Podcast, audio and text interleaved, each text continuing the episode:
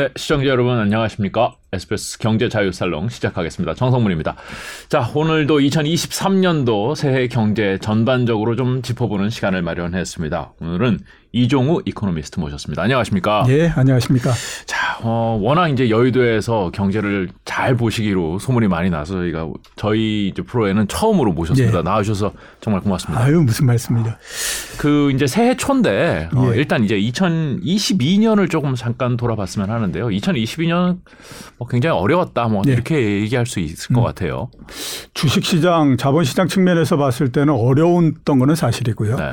그 대신에 또 어려웠던 거를 예측할 수, 못- 예측하지 못했을 정도였냐. 네. 그건 아니었던 것 같아요. 제가 생각했을 때는 그래요. 충분히 예측을 할 수 있었고, 음. 그러니까 우리가 상식에 비춰서 생각했을 때는 2022년도에 어떤 일이 일, 일- 일어날 네. 거다 자본시장에서 그건 충분히 예상이 됐다라고 봐야 되죠. 왜냐하면 2021년도 말 정도 됐을 때에 아 이제 긴축을 하는 거는 불가피할 것 같다라는 생각을 했었고, 네. 그 다음에 또 긴축을 하게 되면 시간이 지나서 경기가 나빠질 거다라고 하는 것도 이미 다 상식적으로 생각했을 때 예상이 됐던 거였거든요. 음. 그렇게 예상이 됐음에도 불구하고 다만 사람들은 그걸 인정하고 싶어 하지 않았죠. 그랬기 때문에 이제 문제가 생겼다라고 봐야 될 것 같고요. 네. 그 다음에 경제 측면에서 봤을 때는 야, 우리나 남이나 정말 경제 분석 엉망으로 하는 거는 다 마찬가지다.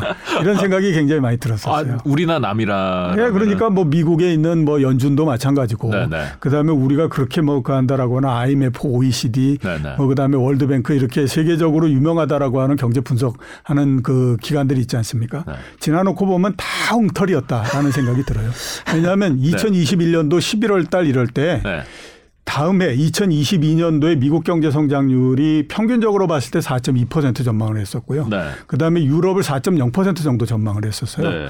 제가 그 수치를 보면서 도대체 이 수치가 나올 수 있는 근거가 뭐냐. 음. 아니 미국이라고 하는 나라가 20년 동안에 걸쳐서 보면 평균적으로 1.5% 정도밖에 성장을 못했고 네. 유럽은 1%밖에 성장을 못했는데 2021년도 같은 경우에는 2020년도에 코로나가 발생을 해서 경기가 굉장히 나쁘고 마이너스 성장을 했기 때문에 이 정도 올라온다는 건 이해를 하겠는데 네. 2022년도는 도대체 뭐냐 이게 가던 대로 계속 가겠다 그런 뭐. 생각이었죠. 그런데 결과를 놓고 보면 정말 어마어마하게 엉터리였다라고 볼 수가 있죠. 음, 그렇군요. 그러면 이제 2022년도에는 이제 2023년도를 예측을 했을 텐데 그런 경제 기관들도 어떻게 보나요? 걔- 그런 어, 기관들은. 지금은 보면 또 너무 위축이 돼 있다라는 생각이 많이 듭니다. 어, 음. 요즘 얘기하는 것들 보면 그렇지 않습니까? 아, 2023년도에 심각한 경기 침체가 온다. 네. 그죠? 그 다음에 또 하나는 위기가 발생한다. 네. 이런 얘기를 굉장히 많이 하잖아요. 네. 그게 이제 왜 그럴까라고 생각하면 사람이 그 전망을 할 때에 이 전에 있었던 부분들에서부터 자유롭게 돼서 전망을 해야 되잖아요. 네. 근데 그게 아니라 그냥 그 전에 거를 연장해 놓는 형태로서 가죠. 그러니까 2022년도에 굉장히 어려웠으니까 음. 네. 아 2023년도도 상당히 어려울 거야라고 생각하면서 지금 가고 있는 상태죠. 음. 그렇게 되니까 경제는 굉장히 침체되고 네. 뭐 어, 그동안에 잘 보지 못했던 형태까지도 침체된다. 이런 얘기 많이 하고 네. 여러 나라들에서 위기가 발생할 가능성이 높다. 네. 이런 얘기들도 거의 지금 입에 달고 살고 있는 그런 그 상태잖아요. 그래서 네. 저는 지금 또 보고 있습니다. 그래. 2023년도 전망을 그렇게 했는데 네. 어, 진짜 그게 맞는지 한번 우리 봐봅시다. 네. 이렇게 이제 그, 그 해서 보고 있습니다. 뉘앙스는 약간 어, 오히려 생각보다 괜찮을 수도 있다 이렇게 생각하시는 것 예, 같네요. 그 2023년도 경제를 특징적으로 어, 한 단어를 꼽아서 얘기를 하라. 네. 주식시장까지 포함해서. 네. 그렇다라고 하면 저는 선방일 거다라는 생각을 합니다. 선방. 예, 그러니까 생각했던 것보다는 괜찮다. 음. 그래서 어, 그래도 선방했네. 음. 이런 형태로서 끝을 맺지 않을까라고 생각을 하고 있습니다. 기본적으로 2023년도 지금 이제 시작하는 시기에 약간 경제가 침체 쪽으로 가는 거 아닌가요? 예, 어느 정도는 침체가 되죠. 네. 그리고 나쁜 거는 그 당연하고요. 네. 그 다음에 나쁘지 않다라고 하면 그게 이상하다라고 봐야 되겠죠. 왜냐하면 미국 경제가 2009년도서부터 좋아지기 시작을 해서 네. 코로나19가 났던 때 잠깐 내려갔던 거를 제외하고 2022년 이그 21년도까지 네. 2022년도 상반기까지 계속해서 확장을 했잖아요. 네. 그러면 그 기간이 13년이거든요. 네. 미국 경제 사상 가장 장기간에 걸친 확장을 했었고 아. 그러니까 당연히 그거에 따른 후유증도 있을 수밖에 없는 데다가 금리를 2020 22년도 작년도에 상당히 빠른 속도로서 올렸기 때문에 그쵸. 당연히 그에 따른 후유증이나 상당히 그게 크다라고 봐야 되겠죠. 네. 그러니까 경기가 좋을 수는 없다라고 봐야 됩니다. 음. 근데 그 좋을 수 없고 하다라고 하는 부분이 지금 시장에서 얘기하는 것처럼 어마어마한 침체가 나와서 음. 정말 이제 모두 다 죽었어. 이렇게 해야 될 정도냐 네. 하는 부분들은 제가 봤을 때에 뭐 그럴 가능성도 있지만 확률이 과연 그게 절대 다수일까? 음. 라고 하는 생각을 저는 지금 갖고 있습니다. 보통 이제 그렇게 경기가 침체 국면으로 들어가서 그게 힘들 것이다라고 예상하는 바탕에는 예. 물가를 잡기 위해서 이제 중앙은행이 긴축 을 한다, 금리를 네. 올린다라는 게 베이스 시나리오로 깔려 있기 때문에 그런 얘기를 예, 하는 거잖아요. 그렇죠. 예, 예. 지금 중앙은행 빼고선 뭐 우리끼리 뭐가 잘 안 돌아가서 경기가 침체될 거 이런 느낌은 좀 아닌 것 같은데. 예, 예, 예. 그 중앙은행은 그럼 계속 올리면 결국 그렇게 가는 게 음. 맞는 거 아닌가요? 일단 금리의 인상 자체는 어느 정도는 이제 마무리 단계에 들어갔다라고 봐야 되고요. 네. 우리나라도 그렇고 미국도 그렇고 네. 뭐 특별하지 않는 한은 유럽 같은 경우에도 상반기를 지나면서는 마무리 수순에 들어가기 때문에 네. 이제는 어느 정도 끝났다라고 봐야 되거든요. 금리 인상은 예, 금리 인상은 끝났다라고 봐야 되고 그러면 지금의 금리 수준을 우리가 어떻게 평가할 거냐 하는 네. 부분들입니다. 네. 지금 뭐 그 금리를 어마어마하게 많이 올려서 굉장히 고통스럽다 이렇게 이제 생각하잖아요. 네. 그거는 지난 몇 년 동안에 나- 너무 낮은 금리였기 때문에 그렇고 음. 지금 금리 수준이 오랜 시간 동안에 걸쳐서 보게 되면 이제는 정상의 수준이 됐다라고 보는 것이 맞습니다. 아 지금이 정상이다. 그럼요. 우리나라 2000년서부터 2022년도까지 한 23년 동안의 평균적인 금리가 어느 정도였냐면 네. 3.8% 정도였습니다. 지금이랑 비슷하네요. 네, 지금이랑 비슷하죠. 그 다음에 미국이 3.4% 정도였어요. 음. 그러니까 지금이랑 비슷한 거예요. 그리고 미국의 120년 동안 1900년서부터 120년 동안의 금리를 보면 네. 지금보다도 금리가 낮았던 적은 40년 정도밖에 안 됩니다. 나머지 80년은 지금보다도 훨씬 더 높았어요. 그렇기 때문에 네. 이게 120년이면 온갖 경제 상황이 거의 다 들어간다라고 봐야 되잖아요. 그렇죠. 그렇게 보면 지금의 그 금리 수준이 네. 이제는 정상이 됐다라고 봐야 됩니다. 그러니까 이제서부터 문제는 네. 금리를 언제 내릴 건가 하는 거 하는 쓸데없는 그런 그 기대를 갖지 말고 네. 이미 올라간 금리 이제는 정상이 됐으니까 이거에 어떻게 적응할 것인가 하는 것들의 문제인데 음. 네. 사람이라고 하는 것이 그, 그 적응력이 상당히 그 뛰어납니다. 음. 그렇기 때문에 제가 생각했을 때 한 6개월 정도 내지 지나고 나면 네. 높은 금리에 대해서 어느 정도 적응을 하기 때문에 네. 지금 가지고 있는 금리에 대한 부담 이 부분들은 상당히 많이 줄어들 거라고 그렇게 보고 있습니다. 아, 이게 우리가 받아들여서 소위 말해서 이제 소, new normal이 될 수도 있다. 예, 그렇죠. 예, 예. 오, 그러면 이게 시장에 미치는 영향은 또 제한적이 될 수- 수도 예, 있다. 이제 군요 상반기를 지나서 어느 정도 가게 되면요. 네. 뭐 빠르게 되면 한 2분기 정도서부터일 텐데 네. 그때서부터는 이제 금리라고 하는 얘기를 시장에서 그렇게 많이 하지 않습니다. 음. 왜냐하면 금리라고 하는 것 자체가 이제는 그 특별한 변수가 아닌 형태가 되거든요. 그렇겠죠. 예, 그렇기 때문에 금리라고 하는 얘기를 이제 더 이상 별로 그렇게 크게 하지 않는 그런 형태가 되는 거죠. 올해를 보면요. 네. 여러 가격 변수들이 이제는 정상을 찾아서 가는 게 이- 됩니다. 금리도 이미 보면 어느 정도 정상의 궤도로서 들어간 거고요. 네. 그다음에 환율도 보면 원달러 환율이 이제 어느 정도 정상의 궤도로 들어갔잖아요. 지금 1,200원. 네, 1200원대 중반 정도 네. 이렇게 됐으니까. 네. 그러니까 올해는 그런 가격 변수들이 다안 정권 내로 들어가는 형태가 되, 기 때문에 네. 이게 그 불안정한 구도에서 안정한 구도로서 제자리를 찾아가는 구도니까 시간이 지나면서는 경제에 미치는 영향이나 시장에 미치는 영향 이 부분들이 상당히 많이 줄어든다라고 봐야 되겠죠. 그렇군요.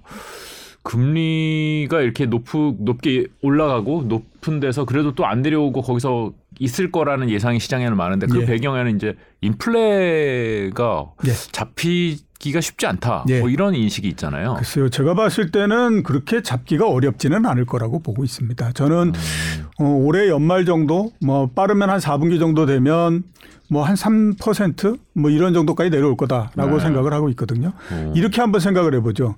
지난 수십 년 동안 뭐 네. 짧게 본다고 하더라도 20년 동안 네. 경기가 나쁠 때마다 우리는 무슨 얘기를 했냐면 야 이게 물가가 떨어지는 디플레이션이 발생할 가능성이 높다. 아, 디플레이 예, 많이 이런 있었죠. 우려를 네. 굉장히 많이 했었죠. 네. 그러면 그거는 오랜 시간 동안에 걸쳐서 우리 지금 세계 경제가 서 있는 토대 자체가 디플레 토대 위에서 서 있다라고 하는 거예요. 지금은 일시적으로 뭐 유동성을 많이 풀었던 거에 대한 후유 증, 그 다음에 공급 난에 대한 후유증 이 부분 때문에 물가가 올라가는 그런 그 형태가 됐지만 네. 이게 기본적인 토대 자체가 디플레 토대에 서 있다라고 하게 되면 네. 물가의 상승이 그렇게 오래 가지를 못한다라고 하는 겁니다. 그러니까 아. 이게 70년대하고 지금하고의 차이예요. 음. 70년대 같은 경우에는 인플레 토대 위에서 서 있었어요. 네. 그러니까 그게 굉장히 오래 가는 형태였는데 음. 지금은 한번 생각해 보시면 2년 전, 3년 전까지만 하더라도 우리가 무슨 얘기를 했습니까? 경기가 나빠지게 되면 이거 심각한 디플레가 온다. 네네. 이런 얘기를 굉장히 많이 했잖아요.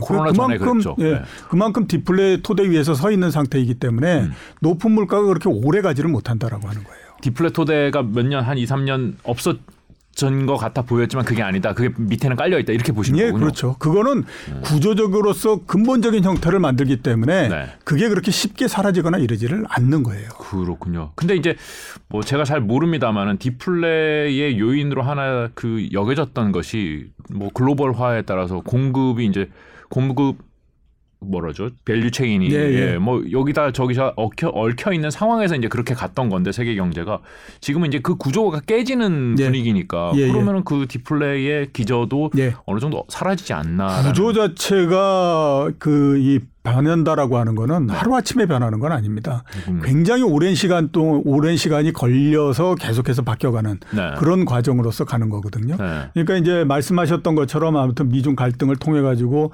이런저런 형태의 블록이 만들어지고 그게 이, 이 그동안에 이제 세계가 아무런 블록이 없이 장애물이 없이 움직일 때보다는 여러 가지 장애 요인들을 만드는 건 사실이지만 네, 네. 그게 당장에 크게 영향을 미치거나 이런 부분들은 아니라고 봐야 되죠. 음. 그 다음에 또 하나 생각해야 될 건 중국이 그동안에 굉장히 싼 물건들을 굉장히 많이 생산해서 세계에다 공급을 했기 때문에 네, 네. 그래서 인플레이션도 높지 않고 뭐 이런 구조였잖아요. 네네.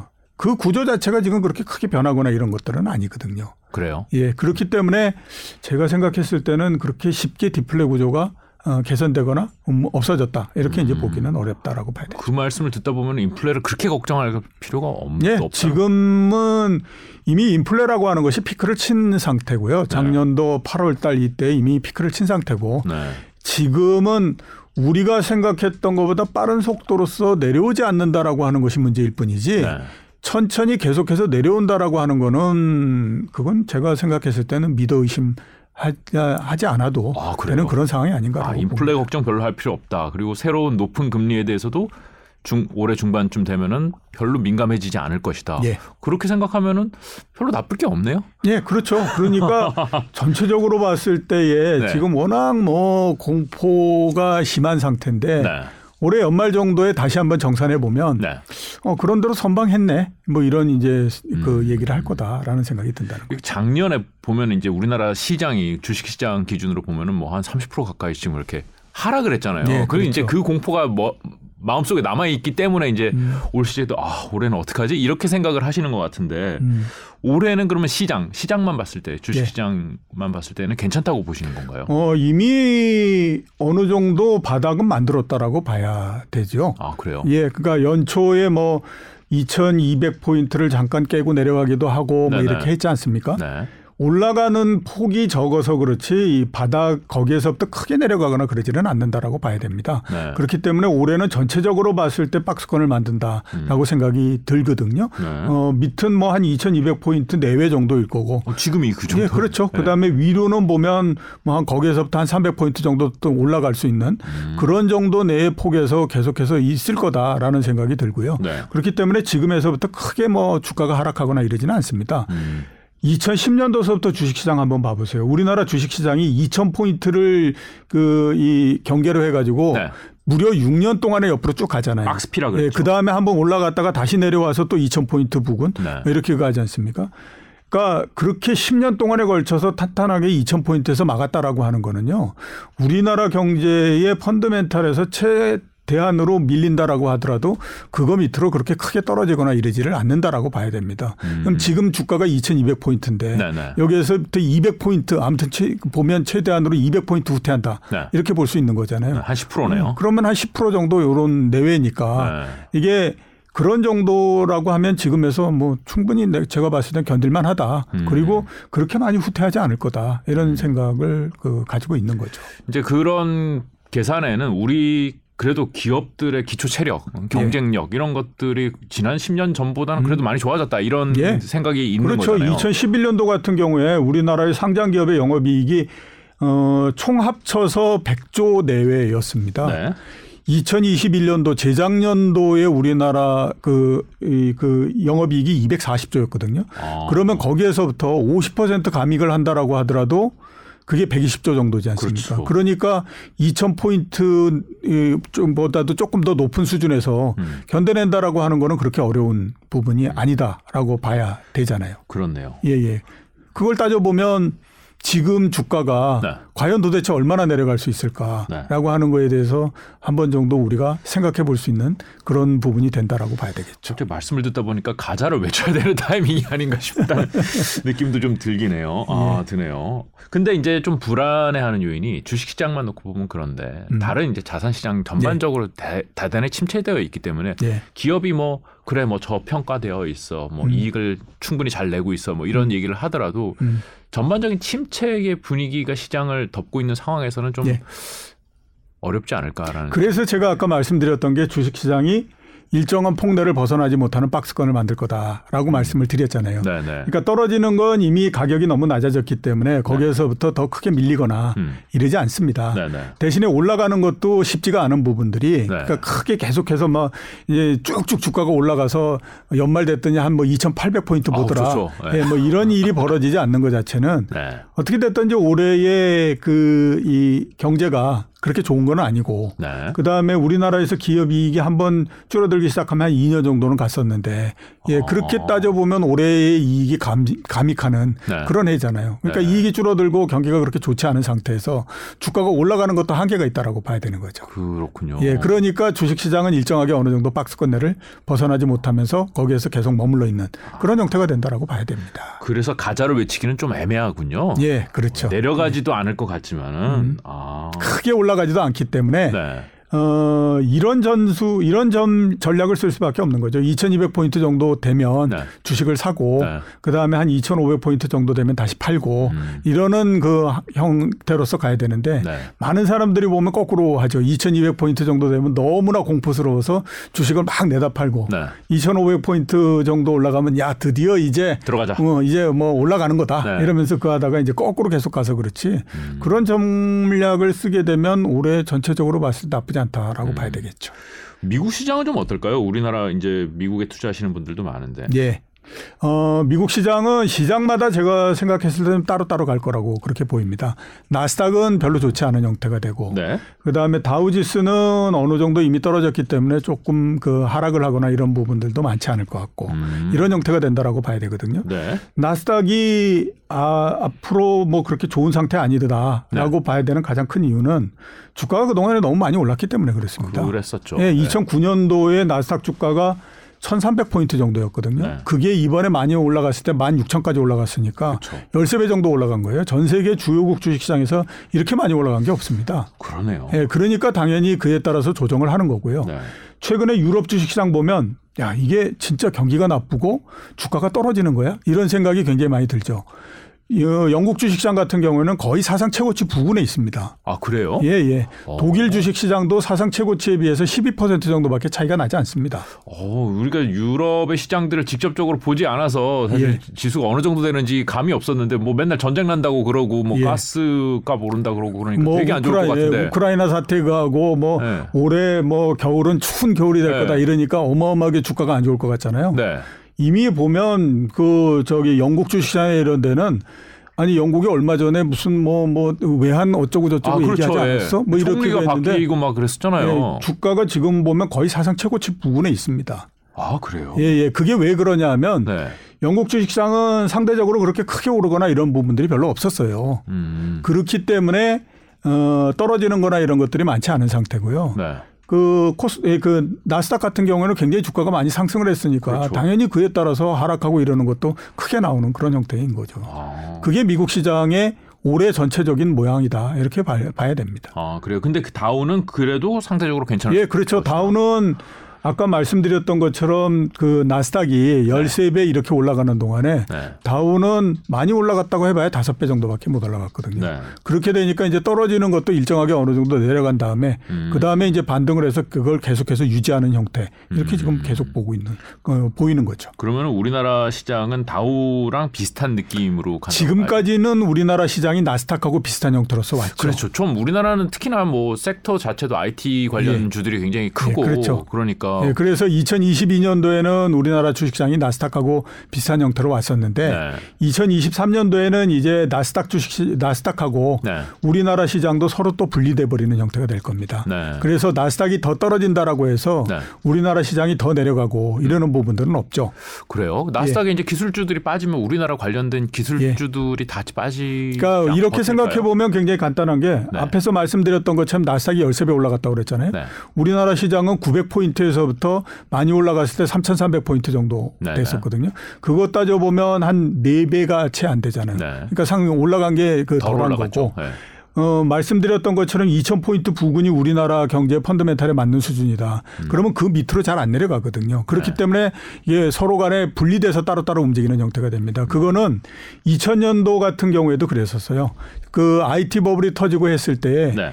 처음에 떨어질 때는 우리나라 시장하고 나스닥이 동일하게 내려갔었는데 네, 네. 2000년 한 11월 정도 되면 되고 우리나라는 어 대략 한 500포인트 정도에서부터 옆으로 쭉 이렇게 가는 형태가 됐었고 네. 나스닥은 거기에서부터 한 50%가 더 내려가 버리는 형태가 됐거든요. 아. 그러니까 그게 똑같습니다. 그 당시에도 지금도 똑같은 형태인데 네. 그 전에 나스닥은 굉장히 많이 올라갔고 그러니까 그랬죠. 버블이 상대적으로 많이 생겼고 네. 그렇게 되다 보니까 도대체 이게 바닥이 어딘지를 모르는 형태가 된 거고 음. 우리나라는 일정하게 어느 정도 버블이 생겼다가 없어지고 야 그래도 이 나라 경제에서 이 정도의 수준에서 더 밀린다라고 하는 건 이건 좀 너무한 것 같아라고 하니까 옆으로 가고 이런 형태가 된 거죠. 아, 그렇군요. 예, 그러니까 그렇기 때문에 2003, 2023년도에도 그런 모습이 될 가능성이 높다. 구조가 비슷하네요. 그때도 진짜로 미국 시장이 엄청나게 미국에서 시작된 거였고 예, 그렇죠. 우리나라도 예, 그에 따라서 이제 IT 버블이 있었는데 아, 지금도 나스닥이 엄청나게 올랐고 지금 미국 시장 그러면 나스닥은 더 많이 떨어질 수 있다고 이렇게 예, 그렇죠. 보시는 추가적으로 좀더 거군요. 내려갈 수도 있습니다.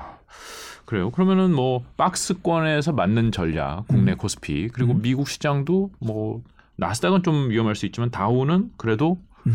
뭐 너무 이렇게 부정적으로 볼 필요는 없다 이렇게 이해를 하면 되겠군요. 예, 그렇죠. 음, 가치주, 성장주, 막 테슬라, 애플. 예, 예. 아, 애플은 애플은 기술주인가 가치주인가 약간 애매하긴 합니다만은 어쨌든 너무 공격적으로 덤빌 거는 좀 아니라고 보시는 예, 거죠. 그렇죠. 일단 지금은 보면 미국 시장에서는 팡이라고 그동안에 얘기했던 주식들이 네네. 번갈아 가면서 이제 아, 한 대씩 전부 다 얻어맞는 그런 그 형태인 거죠. 네. 얻어맞는 순서는 아, 누가- 페이스북. 예, 그러니까 누가 더 저기 그이 이 옛날에 소설을 많이 썼느냐 그 순서대로 지금 맞고 있는 거죠. 그러니까 뭐 메타가 맞았다가 음. 네. 그 다음에 또 넷플릭스가 맞았다가 네. 예, 테슬라가 맞았다가 막 이런 형태로서 계속 그하지 않습니까? 네네. 그래도 이제 앞으로 보면 맞는 매는 조금 덜 할 거다라고 생각되는 게 음. 그다음 주자가 애플이 될 가능성이 높은데 애플은 그나마 그래도 기업의 내용들이 이 상당히 뒷받침되기 때문에 그렇죠. 여기서부터 이제 그 애플이 당해야 되는 부분들은 이제 스마트폰의 보급도 거의 다 된 것 같은데 그러면 애플이 가지고 있는 최대 강점이 약해진 거 아니야? 라고 하는 정도를 이제 반영을 해주는 그런 그 정도 이렇게 이제 봐야 되기 때문에 이제 그런 정도일 것 같고요. 올해 시장은 오히려 제가 봤을 때는 한쪽에선 성장주가 상당히 또 강할 그렇게 갈 가능성이 있습니다. 그래요? 예, 지금은 어떤 형태가 되냐면 우리가 5년 내지 10년 후 정도에 이런 그림이 그려 이런 그림을 그렸는데 네. 이 그림이 정말로 적합한 그림이냐 안 그림이냐라고 네. 해서 아 이게 적절한 그림이네라고 생각하면 주가가 그에 따라서 올라가고 그쵸. 이런 형태가 될 가능성이 높다라고 봐야 되죠. 왜냐하면 올해는 네. 경제도 그렇고 기업도 그렇고 그다지 성장이라고 하는 것이 크게 하지를 못하는 상태잖아요. 그러니까 성장에 대한 프리미엄이 상당히 강하게 들어가는 그런 형태가 되는 거거든요. 아 대부분의 기업이 성장을 못하니까 그 중에 성장하는 애는 굉장히 주목받을 수 있다. 그렇죠. 어. 2000 그 11년도서부터 아까 제가 말씀드렸던 것처럼 네. 주가가 그냥 옆으로 6년 동안 쭉 이렇게 갔다라고 말씀을 드렸잖아요. 네. 그러면 그 6년 동안 그럼 종목들도 다 옆으로 이렇게 그랬느냐? 절대 그렇지 않습니다. 네. 2011년도 같은 경우에는 음, 엔터테인먼트 주식, 게임주 이런 데가 굉장히 많이 상승을 했어요. 그게 왜 그러냐면 그때 그때에 네. 우리나라의 스마트폰 보급률이 40%를 넘었거든요. 그러니까 이게 컨텐츠가 중요하다라고 해가지고 그때 이제 그게 굉장히 유행을 그때 했었고요. 무슨 무슨 애니팡 뭐 이런 거 예, 나왔을 예, 때 예, 그때군요. 그렇죠. 예, 예. 그 다음에 2013년도 이럴 때는 화장품 주식들이 굉장히 많이 상승을 했습니다. 네. 예, 돌이켜 보시면 그때에 이제 어그 아모레 퍼시픽의 회장이 네. 우리나라에서 최고 부자가 되고 아모레 퍼시픽 한 기업의 시가총액이 네. 우리나라 백화점 시가총액을 모두 다 합친 것보다도 커지고 그랬었어요. 예, 이런 형태였었어요. 그때 가장 큰 논리는 뭐냐면 중국이 드디어 이제 소비를 할 수 있는 나라가 됐다. 네, 네. 근데 중국에 7억 명이라고 하는 여자들이 있는데 그 사람들이 화장품을 얼마나 많이 쓰겠냐. 한 통씩만 사도 몇 예, 통이냐 예, 이게. 이거를 가지고 이제 많이 하는 네. 형태였죠. 그런 형태가 됐기 때문에 이번도 아마 그런 것들이 많이들 나타나는 음. 어떤 게 더 정말 합리적으로서 우리가 그 그릴 수 있는 그림이냐 이거에 음. 따라서 이제 달라지는 그런 형태가 된다라고 봐야 되겠죠. 아 그래요. 아, 지금 상황은 안 좋지만 그 중에서도 빛을 발하는 주식은 분명히 있을 거다. 예. 그래요. 뭐 그래도 이 지금 너무 우울하게만 보실 필요는 없다라고 예. 이제 주식시장을 좀 정리를 일단은 해보겠습니다. 채권 얘기도 좀 여쭤보고 싶어요. 예. 그 이때까지 30년 30년 계셨나요? 예. 30년 동안 이제 어, 주식 전문가 뭐 리서치를 주로 하셨는데 음. 예.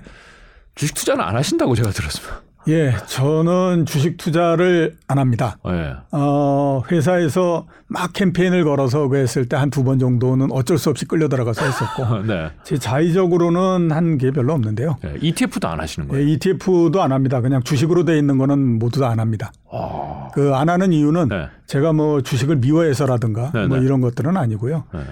네. 어, 저하고 주식이 성향이 잘 안 맞는다라는 생각이 들어서 그래서 안 합니다. 아, 주식을 업으로 해오셨는데 성향이 안 맞는다고. 예. 약간 이 제가 방송국에서 일하는데 저 TV 안 봐요 뭐 이런 느낌 같은 예, 예, 느낌인데. 그렇죠. 예, 예.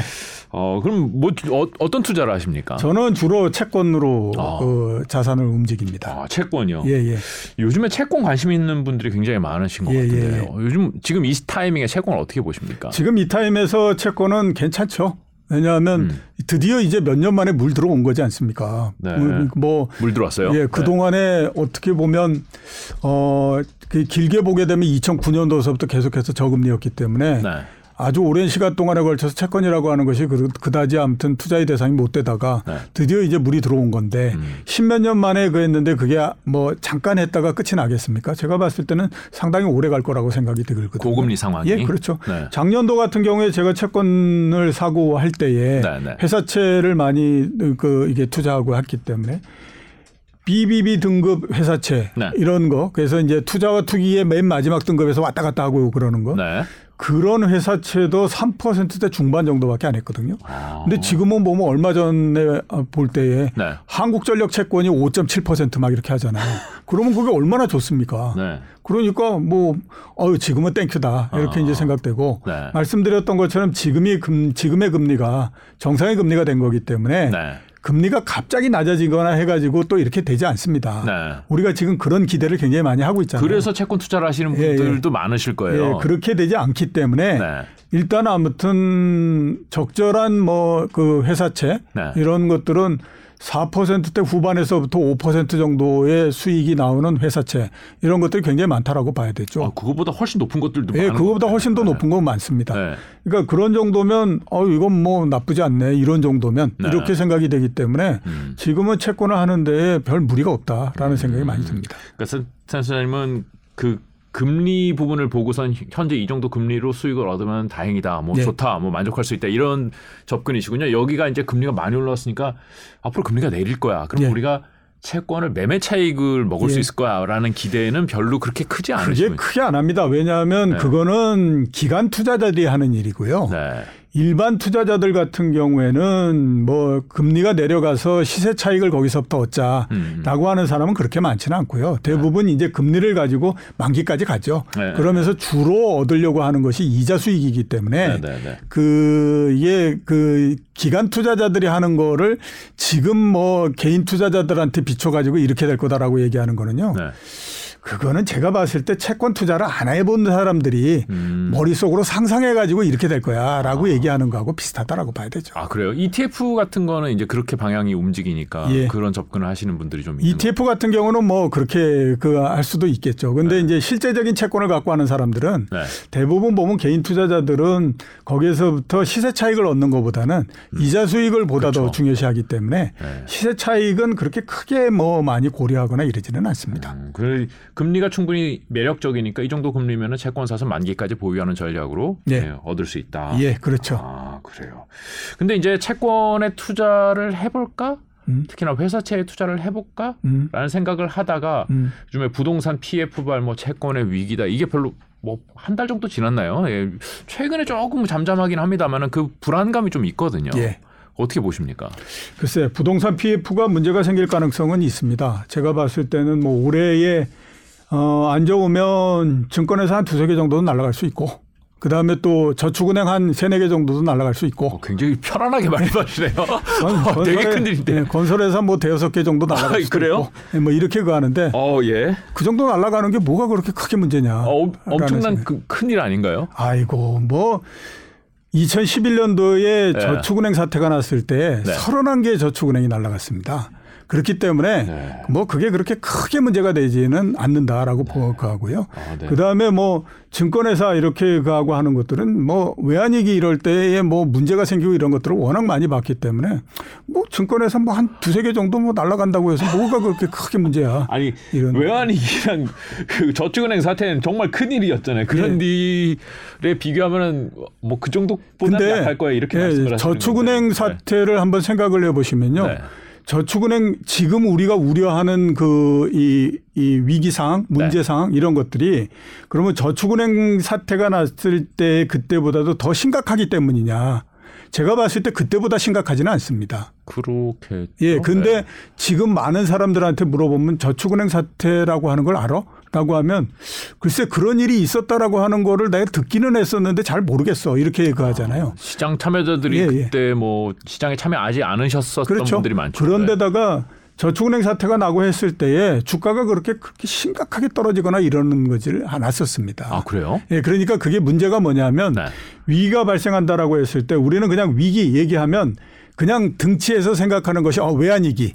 그다음에 미국의 금융위기 네. 이런 형태로서 다 생각을 하잖아요. 네, 네. 근데 위기가 발생했을 때 그게 우리가 감당할 수 있는 위기냐, 네. 음. 감당할 수 없는 위기냐, 이거를 가지고 얘기를 해야 되는 거거든요. 네. 감당할 수 없는 위기면 그건 굉장히 심각해지는 형태가 되는 거고요. 네. 대신에 감당할 수 있는 위기면 그거는 크게 문제가 되지를 않는 겁니다. 음. 그러니까 감당할 수 있는 위기가 앞에서 말씀드렸던 것처럼 2011년도에 어, 그 저축은행 사태 이런 것들도 감당할 수 있는 위기였고 네. 그다음에 2003년도에 카드채 대란 있었죠. 났었잖아요. 네, 그래서 왜 그 저 그 여러분 부자 되세요. LG 카드. 예, 예. 그래서 그때에 그 나중에 가면 카드채가 문제가 돼 가지고 난리가 아닌 형태가 됐었거든요. 그랬었죠. 근데 그때에 그랬음에도 불구하고 나중에 이렇게 그해 보면 그것 때문에 우리나라 경제가 심각하게 타격을 입었다든가 네. 내지는 그렇게 해서 주식 시장이 심각하게 타격을 입었다든가 채권 시장에서 전부 아무튼 난리가 났다든가 이런 형태가 아니었었어요. 아 그때는 시장이 그렇게 영향을 안 받았었나요? 예, 그렇게 크게 아무튼 뭐 음. 시장이 다 마비가 될 정도로 이런 거는 아니었거든요. 음. 그러니까 지금도 마찬가지라는 거예요. 제가 그래서 앞에서 말씀드렸던 것처럼 아이 뭐 증권에서 두세 개 정도 날아갈 수 있다. 그다음에 저축은행 뭐 대여섯 개 정도 날아갈 수 있다. 근데 그게 네. 그게 뭐 그게 우리나라 경제에 그렇게 심각한 타격을 주냐? 그거 아니, 아니다라는 거. 너무 근데 그 증권 시장에서 너무 산전수전을 다 겪으셔서 그 웬만한 위기는 별로 위기로 안 느끼시는 네. 물론 뭐 그러시는 거 그런 것도 있겠죠. 제가 네. 이제 위아래 스펙을 겪어 겪어봤던 스펙이 너무 넓기 때문이다라고 네. 할 수도 있지만 그 그렇게 우리가 감당할 수 있는 위기다라고 하게 되면 네. 그게 경제나 네. 그다음에 또 그 이 이 주식 시장이나 네. 여기에 크게 타격을 주거나 그러지 않는 것이 일반적인 형태입니다. 아, 그래요? 예, 예. 그렇기 때문에 음. 올해 지금 우리가 뭐 부동산 PF 해 가지고 이렇게 돼서 저렇게 돼서 이게 뭐 문제가 되고 이건 뭐 네. 심각합니다 이렇게 얘기하지만 뭐 증권에서 이름도 돌아요. 막. 예, 예. 예. 그게 그렇게 된다고 하더라도 뭐 음. 그러면 뭐 증권회사 그래 가지고 거기 부실됐다. 네. 그러면 뭐 예보가 갖고 갔다가 음. 나중에 그에서 조금 정리하고 난 다음에 다른 데다가 그 증권회사 팔겠지.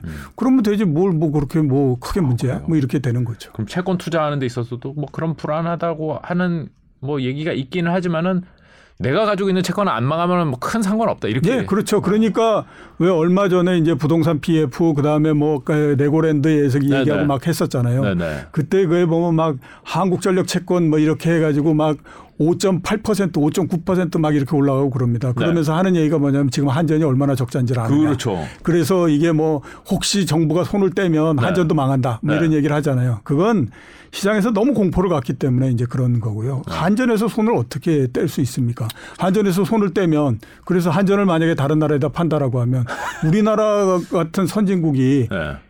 그 국민한테 전력을 공급해 주는 거를 남의 손에 맡긴다. 이게 말이 안 되는 얘기잖아요. 그쵸, 예, 그러니까 그런 것들을 합리적으로 생각해 보면 네.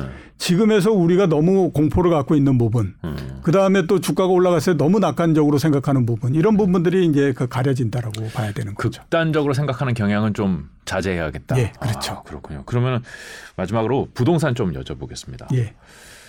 부동산 최근에 굉장히 빨리 예. 하락하고 있는 것 같아요. 예, 제 예, 느끼기에는 사실 뭐 IMF에서도 좀 한국 부동산 좀 주의해야 된다. 뭐 이런 음, 리포트를 냈다고 하는데 이거 네. 어떻게 보십니까? 작년, 재작년이었죠. 재작년 2011년도 하반기에 자랑은 좀 해야 될것 20, 같아서. 20, 21년도. 21년도. 네. 자랑은 좀 해야 될 것 같아서. 네. 집 사셨어요? 아니요, 그때에 네. 제가 아, 그한 9월 달 정도에 네. 이제 우리나라 부동산은 끝이 난 것 같다. 아, 아, 그리고 그랬어요? 예, 그 지금은 이제 뭐 떨어지면 30%에서 40% 고점에서 네, 이 얘기 네. 굉장히 많이 하잖아요. 네, 네, 네. 그 숫자를 제일 처음에 만든 게 저. 아, 그래요? 21년 9월에요? 예, 예. 아, 저희가 그때 모셨어야 예, 되는데. 그렇게 그랬었는데 그 우리나라의 부동산은 이게 보면 제가 그때 생각했을 때 가장 큰 문제가 네. 무슨 뭐 금리를 올리고 이런 것들이 그 가장 큰 문제가 아니고 네. 가장 큰 문제는 뭐냐면 가격이 너무 높다. 이 가격으로는 도저히 이거를 그 유지할 수가 없다. 그렇기 때문에 떨어질 수밖에 없다라는 생각이 들었었거든요. 네. 그래서 그런데 아직까지는 보면 네. 이게 그 해소가 되지 않은 상태입니다. 높은 가격이 이게 그 높은 가격이 어느 정도 해소가 돼야 음. 모든 것들이 어느 정도 끝이 날 수 있는 그런 그 상태가 되는 거거든요. 네. 근데 지금도 여전히 높은 가격이 해소가 되지 않은 상태이기 때문에 네. 일단은 가격이 일정하게 어느 정도 수준까지 내려올 때까지 계속해서 하락은 좀 진행이 된다. 이렇게 이제 봐야 되는 거죠. 근데 이제 당시에도 막 부동산이 막 올라가다 야 너무 많이 올라가는 거 아니야 이런 얘기가 나올 때마다 예. 야 홍콩의 집값을 생각해봐 뭐 런던은 뭐 맨하탄은 이러면서 야, 한국도 그 정도 사이즈의 도시야 예. 이제 서울도 음. 그런 논리로 이걸 설명을 했었거든요. 예, 예, 예. 근데 가격이 얼마면 높고 얼마면 낮은가 이거를 설명하기가 되게 애매하지 않나요? 그렇죠. 그걸 이제 뭐 그 유리할 때마다 네. 각기에 다 저 그 대상을 바꾸잖아요. 네, 네. 그래서 뭐 어, 말씀하셨던 것처럼 홍콩이나 런던, 뉴욕하고 비교해 보면 아직도 뭐 이렇게 가고 뭐 네, 이렇게 네. 가는데 그러니까 가격이 절대적으로 어느 정도 뭐 이런 이제 그 그래서 뭐어 그 지금 뭐 소득 대비해서 몇 배 뭐 이렇게 얘기하고 뭐 네, 이렇게 네, 네. 하지만 가장 중요한 거는 뭐냐면 순간적으로 가격이 얼마만큼 상승을 해서 음. 사람들이 가격을 적응할 수 있느냐 없느냐 하는 정도가 굉장히 중요하다라고 봐야 되죠. 네. 지난 2021년도까지 그 부동산 시장을 보게 되면요. 2020년도에 코로나가 나고 난 다음에 한 두 달 정도 지나서부터 올라가기 시작해서 네. 20개월 사이에 서울 지역에 있는 아파트 가격이 배가 돼 버렸어요. 네. 네. 그거는 누구도 견딜 수가 없는 겁니다. 그런 상태에서는. 음. 그러니까 너무 갑자기 가격이 높아진 형태가 됐잖아요. 네. 그리고 그 가격이 높아진 것이 유동성에 의해서 만들어진 부분들이지 않습니까? 그러니까 그거를 견딜 수가 없는 거예요. 음. 그거는 일정하게 어느 정도까지 아무튼 견딜 수 있는 수준까지 내려와야만 끝이 나는 그런 형태가 되는 거거든요. 네. 지금이 그런 형태다 라고 봐야 되는 거죠. 근데 제가 거기 그 과정을 보면서 네. 들었던 생각이 뭐냐면 또 이 얘기를 드려야 될 것 같은데 참 우리나 남이나 네. 그러니까 주식시장 분석하는 사람이나 부동산 분석하는 사람이나 진짜 엉터리는 다 엉터리다 이런 생각이 굉장히 많이 들었었거든요. 아 그렇군요. 예, 예. 주식시장 갈 때도 보면 떨어질 때는 전부 떨어진다고 계속 얘기해요. 올라갈 때는 또 뭐 한도 끝도 없이 가 올라갈 거라고 가는데 제가 가만히 보니까 부동산 전망하는 사람들도 똑같더라고요. 그래서 야, 우리나 남이나 정말 엉터리는 다 마찬가지구나. 그만큼 시장을 앞에를 본다는 게 어려운 일이긴 하죠. 6개월 앞을 보기가 정말 어려운 것 같아요. 시장을 앞을 보기가 어려운 것보다도요. 네. 사람은 지금 자기가 속해 있는 상황에서 한보 떨어져 나온다라고 하는 것이 굉장히 어렵습니다. 음. 그러니까 그 부동산 가격이 올라갈 때 네. 거의 주변에 있는 모든 99%의 사람들은 다 올라간다라고 얘기를 하잖아요. 그렇죠. 거기에서 나 혼자 그게 아닐 거다라고 얘기하고 그거를 유지한다라는 것이 굉장히 어렵습니다. 어렵죠. 그렇기 때문에 다른 사람들하고 동일하게 생각하고 동일하게 판단하면서 계속해서 얘기를 하는 거죠. 음, 그래요. 지금 이제 뭐 한 이제 뭐 작년 2022년도 하반기 뭐 늦게는 한 9월 이 정도부터 음. 이제 빠르게 하락하기 시작하는데 그러면은 이제 조정이 어느 정도 됐다고 보시는 건가요? 아니요, 앞으로도 좀 더 조정이 될 것 같고요. 네. 그 다음에 이제 올해 상반기 정도까지는 이제 속도가 조금씩 늦춰지기는 하겠지만 하락은 계속된다라고 음. 보입니다. 네. 그렇기 때문에 지금 정부가 제가 따져보니까 정부 들어서고 여섯 번째 경기 부양, 그, 그 부동산 경기 그 규제를 예, 해제했죠. 규- 네. 규제하는 네. 대책을 내놨더라고요. 네, 네. 그 1월 3일 날 대책을 내놓는 걸 보면서 그 생각이 저는 많이 들었어요. 한강에다 돌을 던지고 있구나. 한강이 돌로 메꿔지기를 바라면서. 아? 이런, 이런 생각이 굉장히 많이 들었거든요. 네. 지금 가격이 떨어지는 동안에 네. 정책을 내놓는다라고 하는 건 아무런 의미가 없는 일입니다. 그것도 아무것도 안 할 수는 없잖아요. 아무것도 안 할 수 없기 때문에 우리가 이런 걸 하고 있다라고 하는 걸 보여주기 위해서 한다라고 하면 그거는 의미가 있다라고 봐야 되죠. 네. 근데 그거를 통해 가지고 가격이 어떻게 변할 거다라고 기대한다라고 하면 그건 아무런 소용이 없는 아. 일이다라고 생각이 되거든요. 정책 효과는 가격에 거의 예, 없다. 가격이 떨어지고 나면 그때에서부터 효과가 나오는 거죠. 그러니까 아. 정책 효과가 지금 당장에 어떤 영향을 주거나 이렇게 어렵다라고 봐야 될 것 같고. 네. 그 다음에 이제 금리는 말씀드렸던 것처럼 일정하게 높은 수준에서 계속 유지가 되는 거잖아요. 네, 네. 그러니까 작년도까지는 부동산 가격이 떨어지고 해서 부동 이 그 집을 사고 돈을 빌려서 집을 사고 했던 사람들이 네. 속마음으로는 어떤 생각들을 갖고 있었냐면 그래 지금은 금리가 이- 인상하고 그래서 어렵지만 네. 이제 조만간 금리 인상은 끝나. 네. 그러면 그 다음에 금리를 인하할 거고. 네. 그러면 또 다시 2021년, 2020년과 같은 세상이 올 네. 거야라고 생각을 했잖아요. 네, 근데 그게 아닌 아니다라고 이제 되는 거거든요. 네. 계속해서 높은 금리를 유지한다라고 하는 거는 내가 지금 지고 있어야 되는 이자 부담을 앞으로도 계속 져야 된다라고 그렇죠. 하는 거잖아요. 그러면 그 사람들은 이제 결, 결정을 해야 되는 겁니다. 아 이제 내가 이 이자 부담에서 벗어날 수 있는 유일한 방법은 부채 구조 조정을 하는 방법밖에 없다. 팔아요 좀. 예, 라는 생각을 하잖아요. 그러면 그때 그럼 내가 어 부채를 일으켜 가지고 집을 사고 했던 했던 것들을 이제 팔아서 네. 어 부채를 일단 줄이고 이렇게 가야 되겠다라고 생각하기 때문에 그것까지 겹친다라고 생각하게 되면 2023년도에 부동산 가격이 올라가거나 이러는 거는 쉽지가 않다라고 봐야 되죠. 상반기뿐만 아니라 예, 그렇죠. 계속 내리나. 그리고 우리나라 부동산이요. 한 번 이렇게 대세 하락을 한 번 하고 난 다음에 네. 그 다음에 바닥을 찍고 대략 5년 내지 6년 동안에 걸쳐서 그 계속해서 바닥 부근에서 헤매는 그런 형태가 나옵니다. 그러면 올해의 올해 연말 정도에 아무튼 부동산 가격이 바닥에 도달한다라고 하면 네. 거기에서부터 5년 정도를 더. 28 년이죠. 2028년입니다. 네. 그때까지 그 바닥을 계속해서 헤매는 형태가 된다라고 하는 거예요. 그러니까 지금 그래서 우리가 많이 가격과 관련해서 잘못 갖고 있는 생각은 네. 떨어져서 바닥을 딱 찍으면 V자 형태로 해서 쭉 올라온다. 올라온다. 네. 이렇게 많이 생각하잖아요. 네. 주식 봐보세요. 그게 됩니까? 안 되잖아요. 3,300포인트에서 떨어져 가지고 네. 2,150포인트까지 떨어지니까 한 번 반등을 했다가 다시 또 내려가서 2,000포인트 부근, 2,200포인트 부근에서 지금 헤매고 있고 이런 거잖아요. 네. 네. 부동산도 가격의 움직임 자체가 그런 주식의 움직임과 그렇게 크게 다르지 않아요. 음. 그러니까 많이들 지금 잘못 생각하고 있는 것이 떨어져서 바닥만 만들면 네. 그 다음에 부동산이 급등을 해가지고 다시 V자 형태에서 쭉 올라온다. 음. 이거 절대 나오는 그림이 아니라는 거죠. 아 그래요? 예. 2028년이요? 너무 먼데요? 우리나라의 부동산이 그런 형태로서 움직였습니다. 예를 들어서 보면 1990년도에 그 저 5대 신도시 만들고 그렇게 해가지고 네네. 부동산 가격이 1991년도 하반기 정도 네. 연말 정도까지 내려갔거든요. 네. 거기에서부터 바닥을 찍고 옆으로 쭉 갔었는데 네.